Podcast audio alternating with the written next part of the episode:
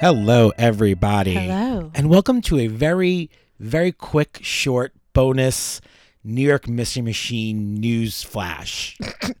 Is that what we're going to call That's it? That's what we're calling it. I think that's what we're going to call I it. I want the acronym for that. Well, you know, as you guys know, this past month we spent an entire three week series focused on NXIVM. And on the first episode, Christina took us through the beginnings of NXIVM and basically what it is and how people got involved. Then I got an opportunity to talk about everything that came out of the trial of Keith Raniere. And then our final week, Sarah Edmondson, the, one of the primary whistleblowers, uh, spoke to us just about her experience being in NXIVM, getting out of NXIVM, surviving, and, and, and all of that. During my episode, and as well as I believe mentioned in Sarah's episode, we talked about a group of Keith's followers known as the NXIVM Five. Among these supporters was one Nicki Clyne. Battlestar Galactica fame. Yeah, Nicki got her fame in Battlestar Galactica. Um, if you were watching The Vow season two, um, there were people who, in addition to people speaking against Keith throughout the season, there was people speaking for Keith. Nicki was one of them.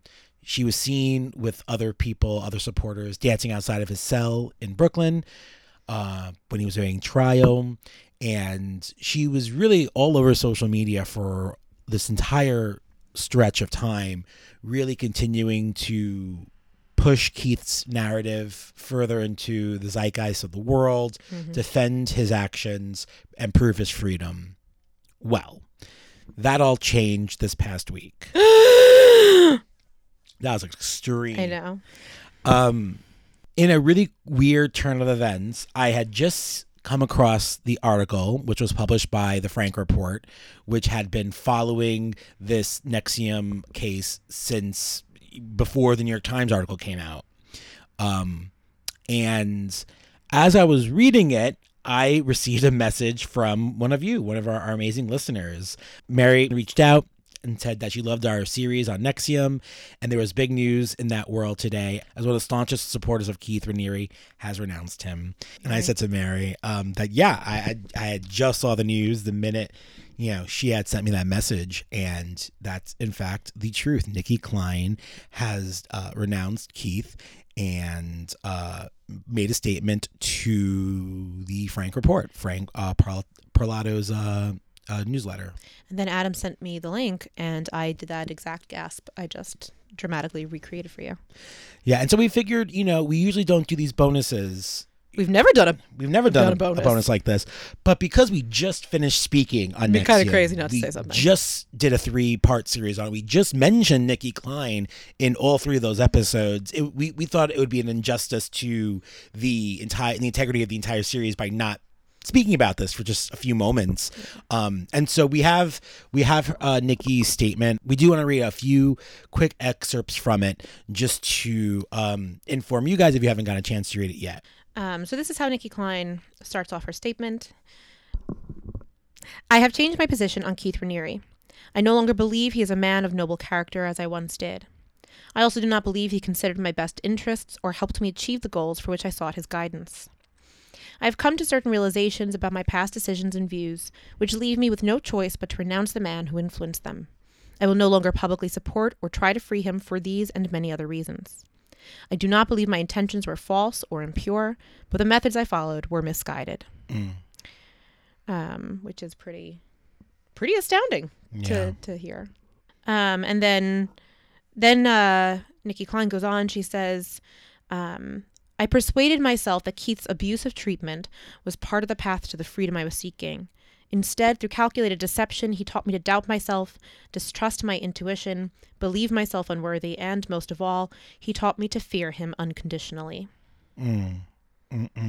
She goes on to talk about um, her disillusionment, and um, I think I think it's sort of an interesting study in in watching someone wake up, as Sarah Edmondson calls it, Yeah. in real time Yeah. almost, and like process like the the fact that she was really searching for something, but also now recognizing how um deeply uh, ab- abusive the whole nature of the the relationship and, and the methods were, and so there's there's a lot of um, you know her talking about like her intentions going into this. She doesn't have she doesn't regret but also she doesn't want to support and she so it's it's really it's an interesting read to sort of watch someone process this Yeah, she ends the statement saying, I will not spend the rest of my days defending Keith and his choices, especially with the knowledge that so many have suffered due to his reckless conduct and selfishness.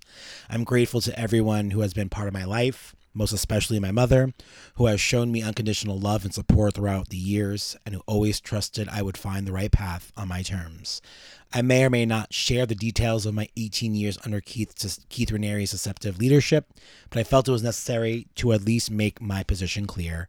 I look forward to what's next and appreciate everyone who has stood by me. I hardly expect everyone to agree with my position, and that's okay. I believe there is a way to find the good even in the most challenging and detrimental circumstances, and we are far better doing that than lamenting on the past and playing the victim.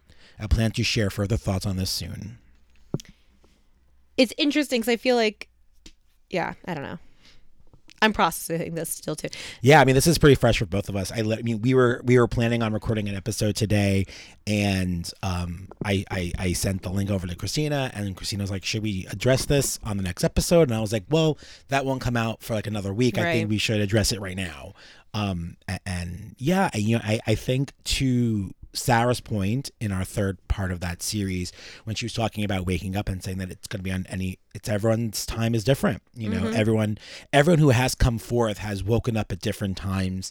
And the deeper your keith's clutches were in these people and particularly the young women that he influenced um it seemed to be that's the amount of time it took to get those clutches out And Nicki Clyne says somewhere in her statement too that you know she was outwardly going through the motions of supporting and and trying to clear Keith, while inwardly also having like a real um, crisis of of conscience and like sorting all of this out. So um, it's something that's been in the works, it seems, for a while, even if we haven't known about it. Yeah, and you know, I'm just curious to wonder the fate of the, I guess now NXIVM 4 Mm-hmm. You know, when will when will they wake up? Will they wake up? You know, I wonder how this affected their relationship. Um, I wonder if this is something they they've spoken about. Um, this is all speculation, of course. We Yeah. we don't really know if if you know. We do know that Nicki Clyne is married to Allison Mack. Allison did renounce Keith Right. um, and pled guilty uh, on- her charges, as we learned about in part two of the of the NXIVM series. And so, you know, I guess all we can do is just hope that more continue to to wake up and. You know, I went to Twitter and you know I, I, I, saw Nicki Clyne's name trending and saw the people who who who spoke about you know Nicki um, during this during this time and and just basically the outward support that she's received from so many people who a month ago were in battle with her right, Right. like in contention. Um you know susan dones you know who's very out, outspoken on on twitter um just really you know someone who who survived NXIVM and done everything in, in their power to uh, continue spreading the truth about the crimes that were committed there you know she tweeted uh, just yesterday um, Nicki Clyne leaves Keith Raniere. I've always said never give up hope. I stand behind Nicki Clyne. I have talked with her about her decision. Come stand with her. Hopefully others will follow. Hmm. You know, she she had and she had said after you know Nicki had blocked me for years from her Twitter account. I asked her to unblock me so I can better support her leaving Keith Raniere. Hashtag I stand with Nicki. Never give up on your friends who are still in a cult. Hope out hope for them.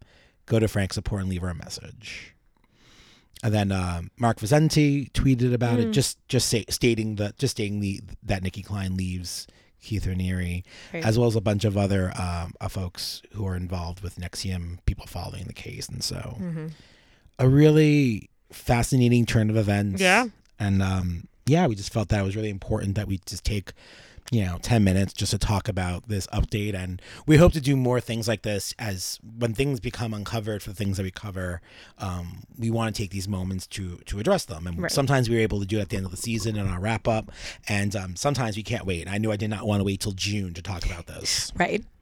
And so um, I'm glad that we had the opportunity to do it now. If you haven't listened to our series on NXIVM, we invite you to do so. It is uh, our most successful trilogy, as our only trilogy, but certainly our most successful trilogy. Definitely the most successful trilogy. but uh, as a triad of episodes, they are our most listened to. Um, you know, at at time of airing. hmm So um, we thank you for for listening. We thank all of our new listeners and, and followers who have decided to join us on our journey now. Um, just who've got entry through through that series. So welcome to the show, and uh, yeah, we hope to do more of these in the future.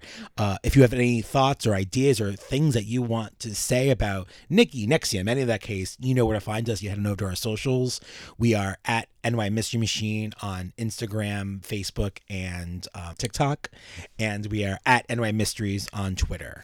And if you have uh, great ideas for uh, theme music that we can use for New York Mystery Machine bonus surprise short little episodes, uh, you can send that too. Yeah. And then, you know, we'll have to find someone to make it. right, right. Can't just be us going. I mean. I'm sure we can find that in open domain. Feel like I feel like that's our vibe sometimes. Anywho, I've been Adam Mays, I've been Christina Marinelli. and thanks for taking this quick ride on the New York Mystery Machine. bonus.